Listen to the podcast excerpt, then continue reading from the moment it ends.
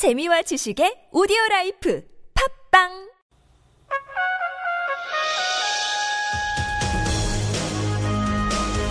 열린 인터뷰 시간입니다. 북한이 무수단 미사일 발사에 또 실패한 가운데 북한 최고위층이 중국을 전격 방문했습니다. 국방부 차관 출신의 이번 20대 초선 의원이죠. 새누리당 백승주 의원 연결되어 있습니다. 안녕하십니까? 예, 안녕하세요. 네, 20대 출범 또 입성하신 다음에 출범을 축하드립니다. 감사드립니다. 네. 예, 감사합니다. 네, 북한이 어제 새벽 이제 중거리 탄도미사일로 추정되는 발사체 쏘아 올렸죠. 예, 북한의 이 무수탄 탄도미사일 사거리가 어느 정도 됩니까? 예, 우리가 이제 무수단, 대포동, 노동, 북한 미사일 종류를 하는데 이거는 북한의 지역 명칭이거든요. 그렇죠. 예. 예, 요, 저 무수단, 이제, 에, 서울 무사, 무수단 미사일은 이제 그 사거리를 한 3,000km, 4,000km 정도 이렇게 추정하고 있습니다. 예, 그 무수단에서 쏘올린 건 아니고요. 예. 음, 어제는, 어, 우리가 텔이라고 말하는 이동 발사대에서 쏘아올린 것으로 이렇게 추정됩니다. 이동 발사대요. 뭐서 4,000km 내면은 어디를 겨냥한다고 봐야 될까요? 어, 우선은, 어, 4,000km 내외면은, 뭐, 하- 저, 요 거리상으로서는, 어, 우리 어떤 주요 우방국이라든지 우방국의 군함, 이런 데를 다 목표로 할 수 있습니다. 예, 우리의 우방국, 우리나라 훨씬 넘어서는 거죠, 그러니까요. 예, 우리는 중심이 뭐 800km 넘었으면 제주도를 넘어서서, 예, 어, 저, 그, 어, 저, 우리 한반도 건역보다는 한반도 건역 밖에 우방국가 또를 볼 수 있다고, 목표를 할 수 있다고 볼 수 있습니다. 예. 이번에도 이제 발사 시험이 네 번째도 실패로 끝난 것으로 알고 있는데 이렇게 네 번째까지 계속해서 하고 있는데 어, 실패하고 있는데 그 동안에 그래도 북한의 미사일 실험 단계가 뭔가 어, 발전 단계 와 있다고 보십니까? 이 무산 미사일은 그 우리가 전력화라고 표현할 수 있는데 어 배치했던 것이 한 2008, 9년도에 이렇게 저희들 판단하고 있는 어 미사일이기 때문에 배치하고 나서 이제 시- 발사 실험을 하는 이런 미사일입니다. 예. 발사 실험이 북한은 굉장히 충격적이겠죠. 이미 많이 배치했는데 이것이 실패로 끝났기 때문에 이번에 네 차례 연속적으로 4월 음. 15일, 4월 28일 두 차례 어, 제 이렇게 해서 발사 실패는 어 5월 4월 18일하고 5월 31일에 한 것으로 봐서는 큰 문제가 아니다 이렇게 판단해서 한 것 같은데 예. 또 실패로 끝나서 어, 북한으로서 굉장히 충격으로 받아들이지 않겠느냐 이렇게 생각해 볼 수 있습니다. 아, 그럼 특이하네요. 현장에 이미 실전으로 배치해 놓고 나서 나중에 실험한다는 게. 예, 조금 특이한 경우입니다. 예. 그럼 혹시 그동안에 우리가 실패했다고 얘기는 하고 있는데 노리는 뭐 다른 방향에서는 북한 내부적으로는 어, 의도한 성공 효과가 있었다라고 보는 것도 있을까요? 그 연초에 이제 그 북- 이제 우리가 저 전략 무기 또 핵무기라든지 이런 무기의 어떤 어, 것이 그 전력화 운용하려고 하면은 예. 탄두를 개발하고 또 운반체가 있어야 되지 않습니까? 그렇죠. 그 운반체에 대해서 최근에 김정은이 많이 얘기를 했어요. 운반체를 완성해라. 예. 이 하나의 핵무기 체계 완성, 전략무기 체계 완성으로 본다면 운반체의 성공이 굉장히 중요하거든요. 음흠. 그런 측면에서 한번 그 운반체 능력을 과시하려는 그런 어 성격이 강했는데 어 확보한 운반체가 전부 이렇게 실패로 이렇게 보이기 때문에 어 그 부분에서 특히 북한으로서는 김정은의 지시가 어 제대로 이행이 안 됐다는 측면에서도 정치적으로 조금 많은 부담을 안게 되고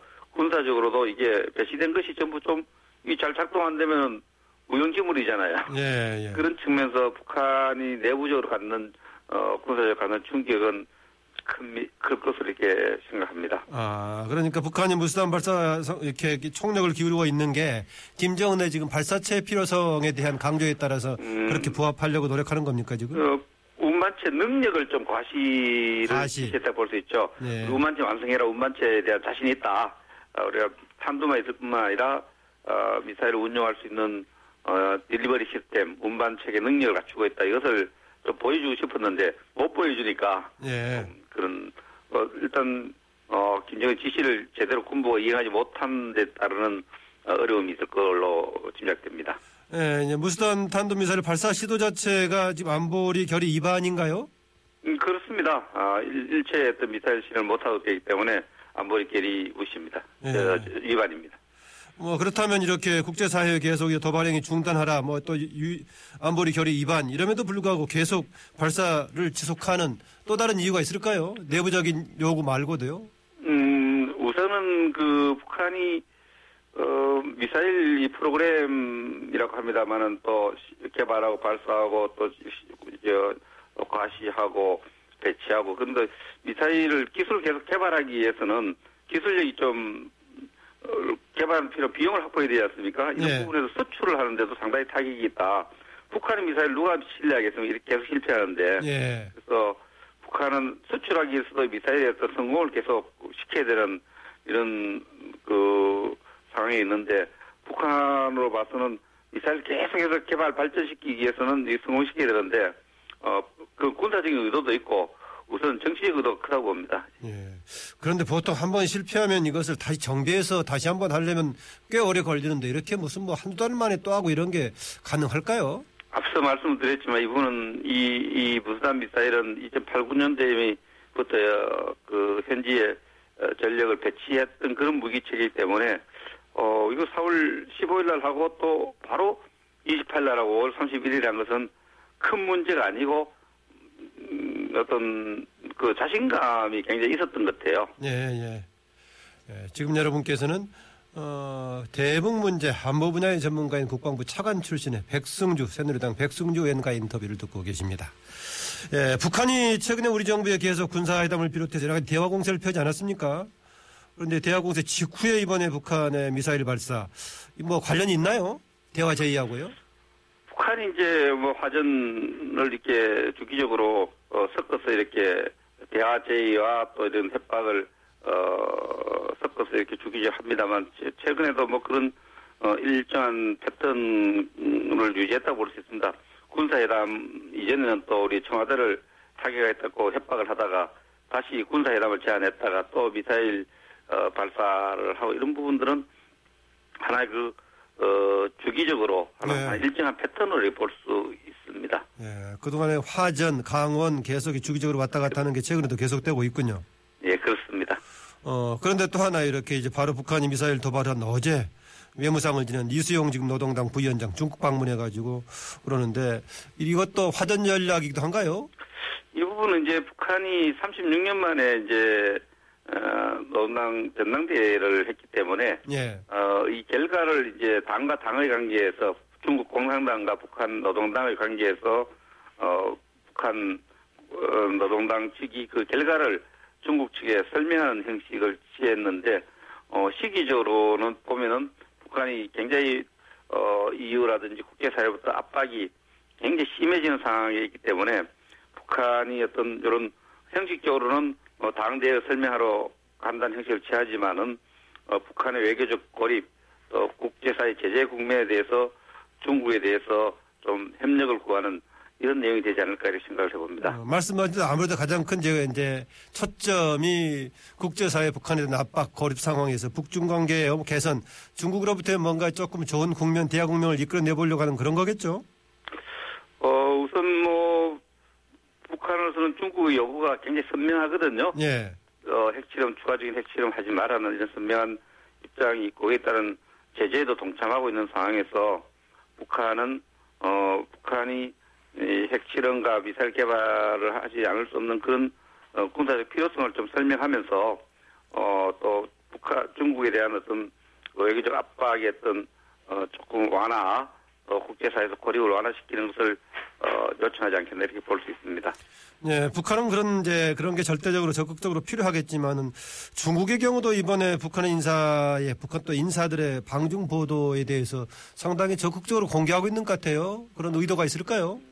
예, 그 중국으로서는 어 이제 제재 국면에 참가하지만은 또 북한과의 어떤 음, 기존의 어떤 관계를 또 저 무시할 수 없기 때문에 어 중국으로서도 그 북한의 방문단을 이용해서 국제사회의 입장 또 중국 입장을 설명하는 기회로도 활용하면서 또 북한에 대한 영향력을 과시하고 이것이 북한에 대한 영향력 과시가 일정 부분 한반도 전체에 있어서 다른 나라와 차별되는 어, 중국의 영향력을 보여주는 거기 때문에 뭐 나쁘다고 할 수 없죠. 아. 예, 중국은 한반도에 대해서 어, 남북한에 대해서 다 이런 그 직접 대화를 통해서 어, 어떤 중국의 입장을 설명할 수 있는 그런 위치에 있다. 그래서 봐서 중국은 한반도 전체에 있어서 영향력을 감안한다면 오히려 역으로 어, 리수용 부위원장 일행의 방문을 어, 외교적으로 군사적으로 어, 활용할 어, 활용하려고 할 겁니다. 네. 예.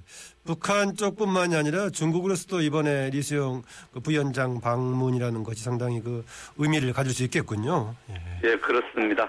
예, 이수영 부위원장 이제 40명 이상의 대표단 이끌고 중국에 이제 갔는데 시진핑 주석을 지금 만나기로 돼 있는 것 같아요. 그렇죠? 지금 리수영이 이제 갖고 있는 것이 노동당에서 정무국의 부위원장 타이틀도 갖고 있지만은 국제부장직위도 갖고 있습니다. 예. 그런 측면에서 철저하게 어, 외교적으로 어, 중국과 북한의 어떤 기존 관계를 봤을 때는 어, 아마 방문하게 되면 중국 공산당의 송타오 어떤 당대회 연락부장이 하원 파트너 또 만나는 사람이 될 테고 이 당의 어떤 지위를 고려했을 때는 어, 중국 측에서 어, 여러 가지 외교적 목적으로 또 조금 전에 말씀드린 한반도 영향력을 과시할 목적으로 어, 또 북한의 요구를 들어주는 형식으로 어, 그 시진핑 주석과의 어떤 어, 만날 가능성 이런 부분이 거론되고 있습니다.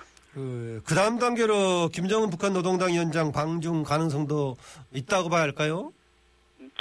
그 북한 지도자가 그 중국을 방문할 가능성은 열려 있지만 이런 상황에서 어 저는 조기에 이렇게 성사될 가능성이 높지 않다고 봅니다. 예. 중국이 에, 국제사회 특히 유럽이라든지 미국이라든지 여러 나라가 음, 북한에 대해서 제재를 하고 있는 국면에서 그 북한 김정은을 만날 때 에, 중국이 책임 있는 국제사회 일원으로서의 이미지를 만드는데 상당한 손실이 따를 것입니다. 아하. 그런 측면에서 북한과 중국 관계 또, 또 중요하지만 중국은 또, 어, 국제사회의 어떤 G2 국가로서의 어떤 어, 도덕적 책임감이 있기 때문에, 어, 어, 급하게, 어, 김정은 북한 노동위원장의 중국 방문을 성사시킬 가능성이 높지 않다고 저는 보고 있는데요. 예. 어, 그건 뭐 중국의 선택에 달렸다고 봅니다. 아, 이번에 방문을 상당히 적극적으로 공개하고 이런 것을 보면은 중국의 영향력에 대한 과시하는 그런 측면도 있지만 그렇다고 해서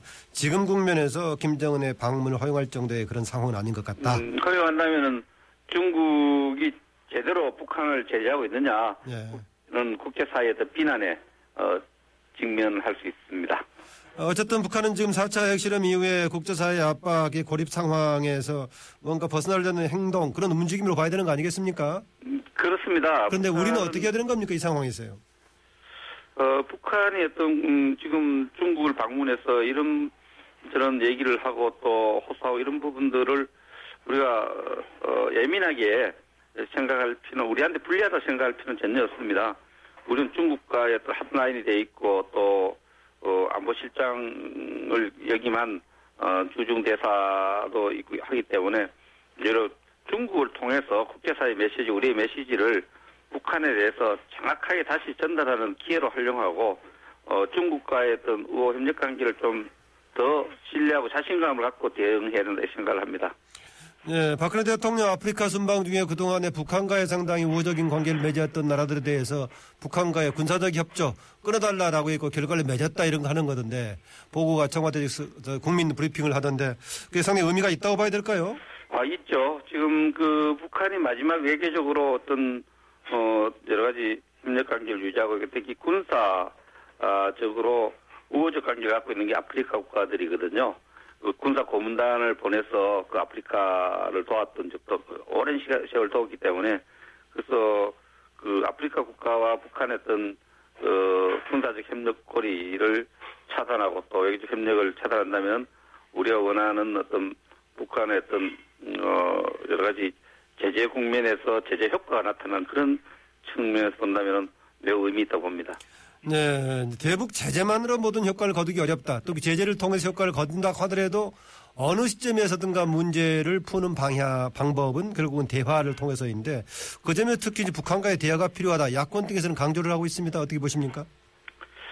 그렇습니다. 그 우리가 전쟁 중에도 대안하지 않습니까? 예. 그런 측면에서 어 대북 제재를 하고 또 제재 효과가 나타나고 어 이런 부분에서 이제 북한의 어떤 음 가의 어떤 어, 대- 그런 그렇게 추- 제재를 앞 제재를 강화하면서도 북한의 변화를 끌어내기 위한 다각적인 어떤 노력 이런 부분은 음, 필요하다고 봅니다.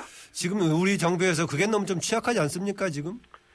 아, 지금 이제 국민이 지금 핵 실험하고 미사일 실험한 그 직후 이 상황에서는 냉정하게 상황을 관리해야 될 필요가 있거든요. 예. 근데 지금 막 이렇게 어, 핵 실험과 미사일 실험하고 있는데 어, 대화에 나선다면은 북한이 핵 실험과 미사일 또 핵 보유 국가를 주장하고 있는 것을 인정해 준다는 이런 음, 그 논리가 성립되고 그것이 북한에 이용될 수 있기 때문에 지금은 냉각 시킬 필요가 있고 또 냉정하게 다룰 필요가 있다고 봅니다. 예. 지난달 27일에 유럽연합까지도 지금 대북 제재 직접 행동으로 나서는 등 압박이 이제 강화되고 있는 상황입니다만은 북한 주민에게 실제로 그런 것이 영향을 미치느냐 미미하다는 이런 얘기도 있던데 그렇습니까?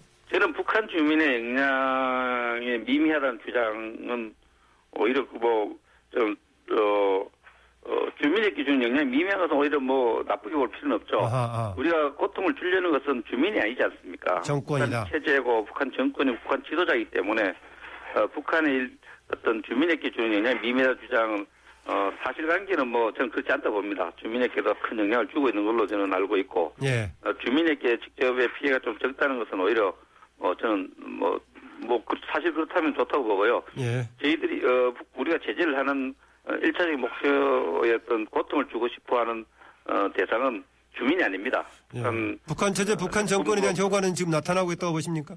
저는 확실히 나타나고 있다고 봅니다. 예. 그런 측면에서 이 바로 나타나는 저희는 저는 뭐 이 부분을 계속 지속적으로 관찰하고 예. 어, 개량화된 어떤 결과를 이렇게 볼 수 있는 입장에서 보면은 어, 북한이 국제사회 제재에 굉장히 에, 고통을 느끼고 있다고 봅니다. 예. 오늘 말씀 여기까지 듣겠습니다. 고맙습니다. 예, 감사합니다. 지금까지 새누리당 백승주 의원이었습니다.